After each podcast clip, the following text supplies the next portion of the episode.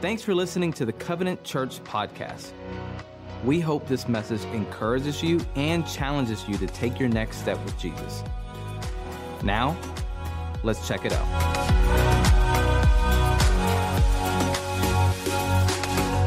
This is our teaching series, which we're calling Around the Table with Jesus.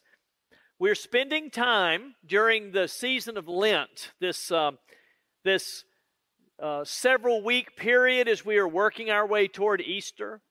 We are spending time in the Gospel of John in the upper room with Jesus and his disciples. And in effect, we are eavesdropping on some of the most in- intimate and important things that Jesus ever said to his followers. So th- these are actually the last words that Jesus speaks before he goes to the cross. So some of these are uh, precious words of love, some of these are hard words, some of these are instructions, but all of them are really important for people who want to follow Jesus in a more faithful and effective way. So I, am excited that we're looking in John chapters 13 through 17 during these few weeks.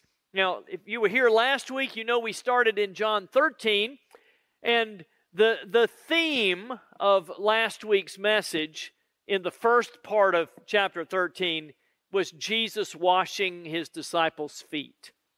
Jesus got down on the floor and he washed the feet of all 12 of his disciples. John, though, only focused the, the scripture last week, only focused on four of the feet Judas's and Peter's. And you might remember I said when the writers of scripture list out the disciples, they usually always list Peter first and Judas last. Peter's the leader of the, the pack, and Judas was the betrayer of Jesus. And yet, Jesus washed each one of his disciples' feet. He washed Peter's feet just like he washed Judas's feet because Jesus loved both of those men dearly. And Jesus still loves people regardless of their past, regardless of where they're headed in the future, regardless of where they are now, he still is coming before people, inviting them into a relationship with him. And so uh, today we are going to continue in John chapter 13. We're going to finish the second half of it today. And Judas and Peter are also going to play a prominent role in this section of Scripture.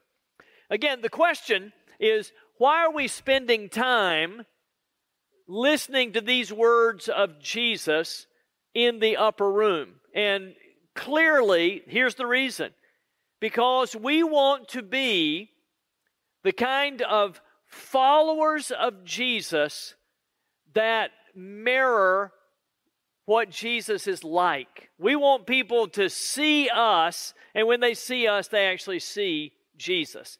We want to be as close to Jesus as we possibly can.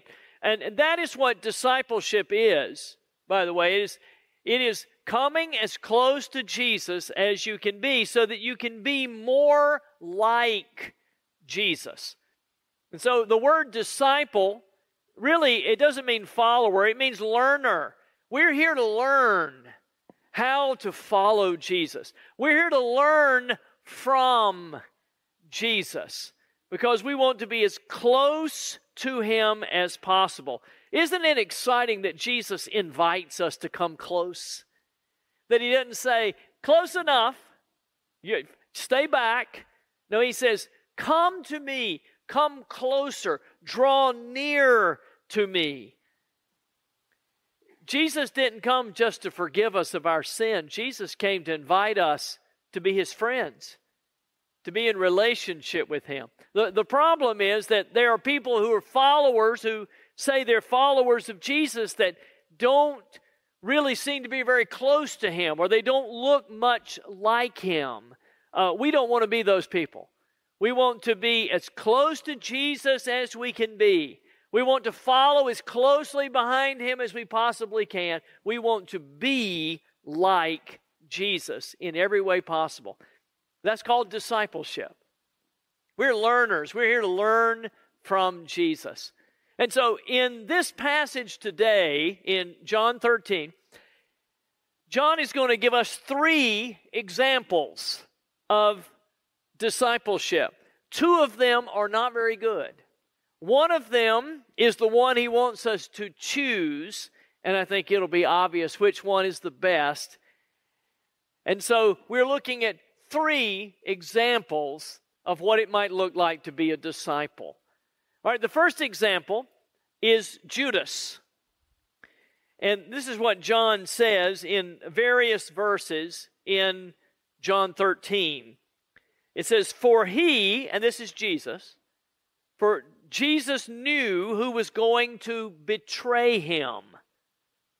And that was why he said, Not everyone was clean.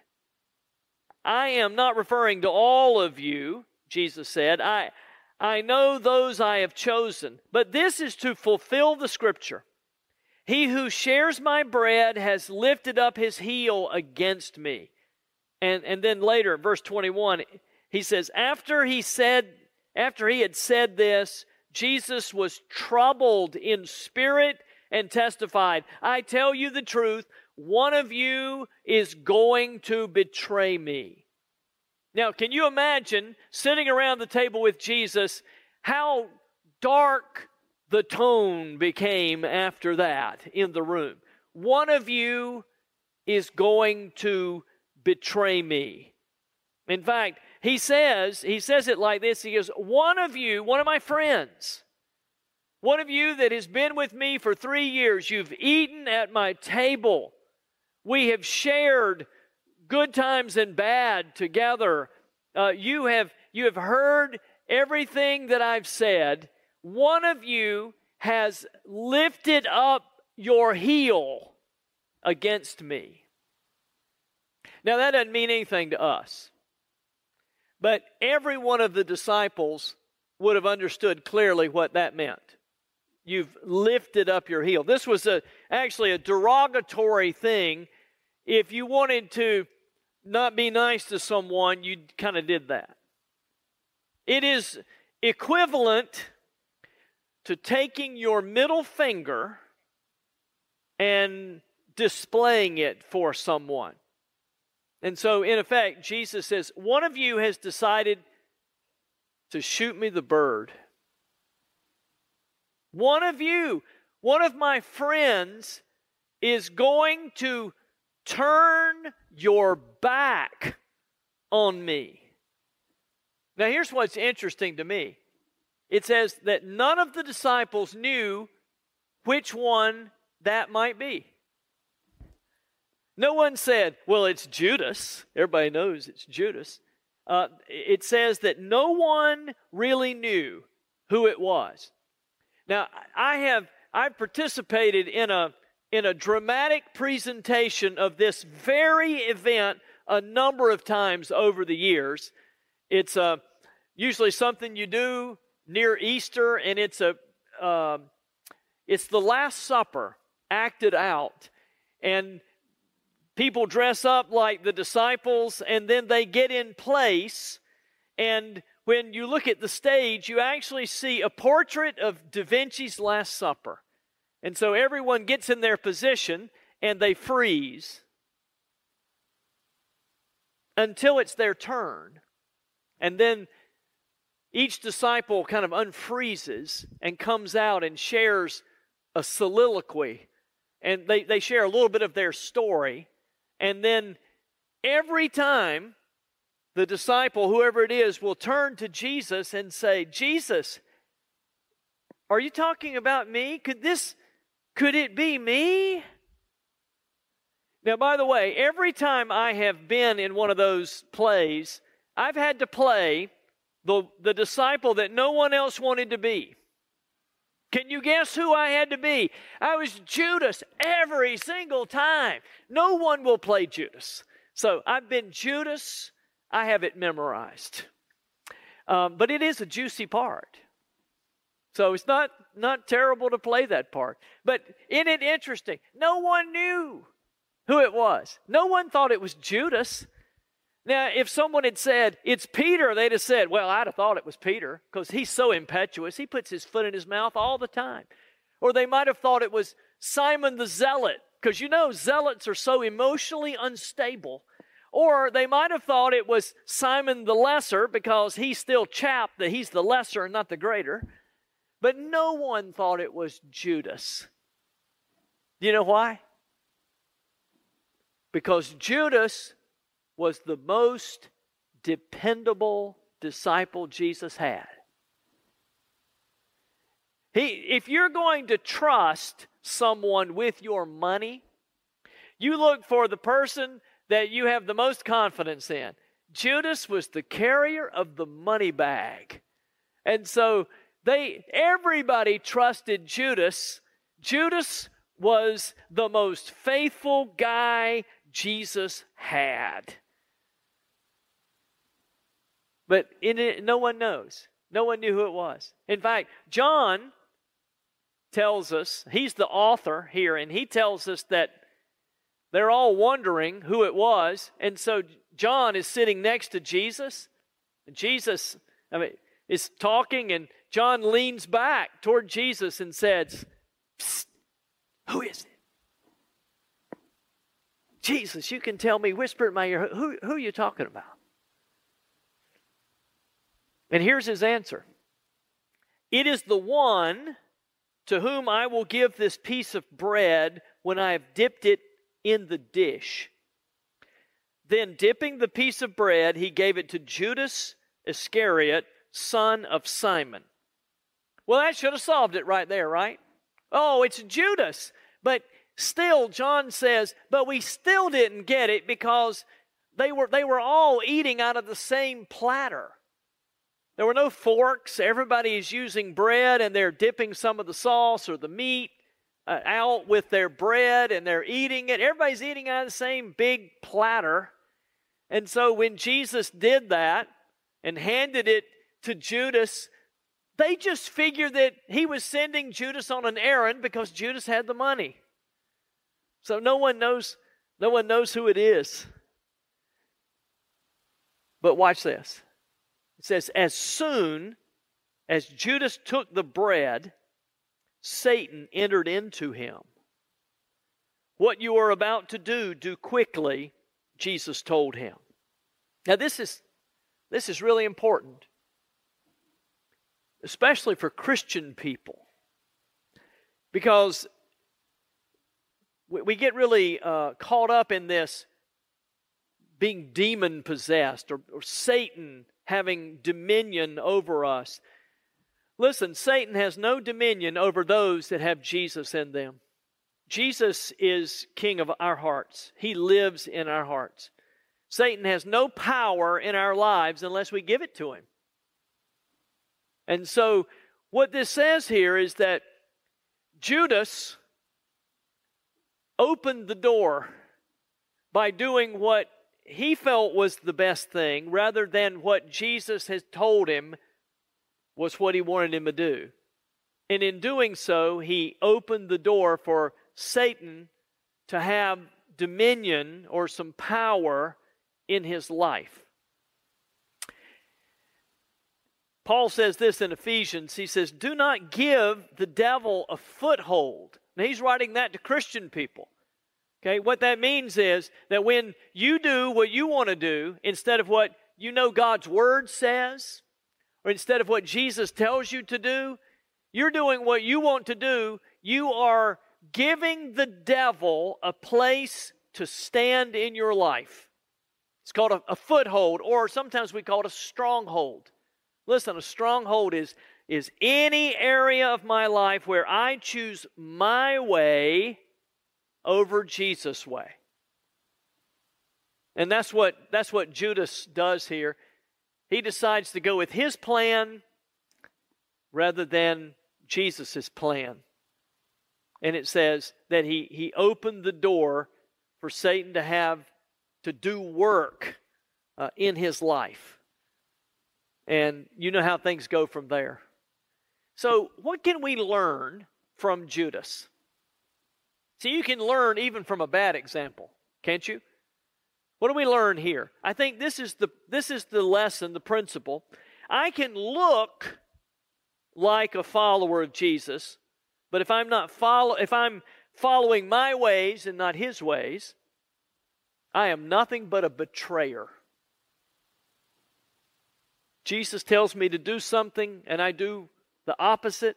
I'm, I'm a betrayer. That sounds terrible, doesn't it? I don't want to be a betrayer. I mean, the last thing I want Jesus to, to do is to turn and look at me and say, Why did you lift your heel toward me like that? Why did you shoot me the bird? Branson, I thought you were my friend. I thought we were, I thought you wanted to be close to me. Instead of getting closer, you are walking farther away from me. It's obvious that, that your plan is more important than my plan. I mean, instead of looking more like me, you're looking l- lesser and lesser like me. Let's don't choose that plan, right? That example. Well, then there's a second example, Peter. And wouldn't you think Peter would be better than Judas, right? Well, don't go that far. His example is really not that great either, because look, look what it says here. Jesus says, My children, I will be with you only a little longer. You will look for me and just as I told the Jews, so I will tell you now, where I am going, you cannot come. Peter asked, Lord, why can't I follow you now? I will lay down my life for you. Then Jesus answered, Will you really lay down your life for me? I tell you the truth, before the rooster crows, you will disown me three times. Now, I think that Peter believed that he was being a good leader. And so when he heard these things, he said, Hey, I will follow you wherever you go. I will, I'll even lay down my life for you. It sounds courageous and bold. And then Jesus popped his balloon. Because this is what Jesus says Really? Peter? Really? Listen, within 12 hours, you will deny that you've even heard my name. And Peter is incredulous, like, there's no way that would happen. And yet, it happened just like Jesus said. Men came to arrest him. Peter followed them. He didn't get too close. But then, as he was nearing the place where Jesus was, people start to recognize him. And they say, Hey, weren't you with Jesus? No, you got the wrong guy. No, no, I'm pretty sure I can hear your northern accent. Because he was from the north. And then he says, Oh, no, I, am I'm, I'm not from the north, y'all. no, no, I, no, I'm, I'm from down here where y'all from right? He's he's changed, he's doing everything he can. And then they say, "No, uh, we saw you with him." And and then you know what Peter does? He cussed them out. You know, stop it. Cussed them out. And then there was a rooster crow. And he knew that's exactly what Jesus said would happen. Listen, what can we learn from Peter? Listen, Peter said this in Matthew. I mean, he was bold, wasn't he? He says, Even if everyone else deserts you, I will never desert you. And yet, he did. What do we learn from Peter? I think this is the principle. I can sound like a follower of Jesus, but if my words don't have actions, I am nothing but a faker. you know, if I if I say something but my words aren't backed up by my actions, then I'm a fake follower. And that's what Peter ended up being kind of a, a fake guy. Jesus needs friends, he doesn't need people who make promises that they don't intend to keep. Now, again, I, I thought about this a lot. The last thing I want Jesus to say to me is means to look at me and say, Really? I can't think of, that would be so painful. Really? I mean, do you I, I hear you say those things, but sometimes you act like you don't even know me, Branson. I mean, I mean, I, I appreciate the I appreciate the words, but I mean, sometimes you don't seem like you're my friend and that you're coming closer to me. You seem like you're walking away from me. Well, there's, uh, there's another example. This is the one we ought to choose, by the way. It is the example of Jesus. Because here in, in John 13, Jesus demonstrates what a true disciple is supposed to look like. And, and it has nothing to do with really how they look on the outside, it has nothing to do with what they say but it has everything to do with what they do.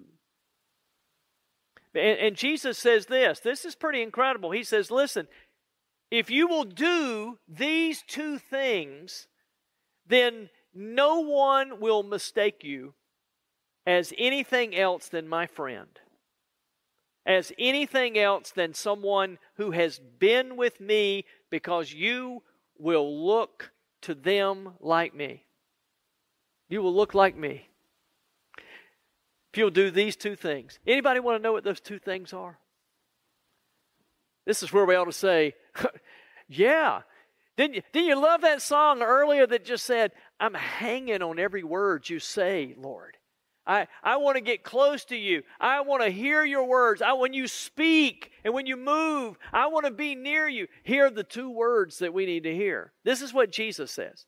First, he says, I want you to serve one another. I want you to serve each other. It says, when he had finished washing their feet, he put on his clothes and returned to his place. Do you understand what I have done for you? He, he, this is what he asked him. He says, You know, you call me teacher and Lord, and rightly so for that is what I am. Now, now that I, your Lord and teacher, have washed your feet, you also should wash one another's feet. I have set you an example that you should do as I have done for you. He says, Look, I have humbled myself. I have knelt before each of you, and I have served you. And I did it regardless of your past, I did it regardless of your current attitude. And I, am doing it regardless of how you will treat me in the future. I'm serving you because my heart is for you and that you're my friend. And if you'll do the same, no one will ever doubt that you're my follower. Because listen, y'all, when, when you serve People don't understand that. And listen, when Christians serve each other, regardless of our differences, regardless of, of any kind of uh, boundary that we have in, that the world would see, when we serve each other in the name of Jesus, it blows people's minds because everybody's in it for themselves. And then when they say, What is it with you people? they have no doubt. Those people have been with Jesus. Those are Jesus' friends. Those are followers of Jesus. Jesus says, if you'll do this, people will never mistake you for anything else but my disciple. How do you tell a real follower? It's not by the way they look, it's not by what they say, it's by what they do. And so Jesus said, And there's one more thing I want you to do I want you to love one another. He says, A new command I give you love one another. As I have loved you, so you must love one another. By this, all men will know that you are my disciples if you love one another.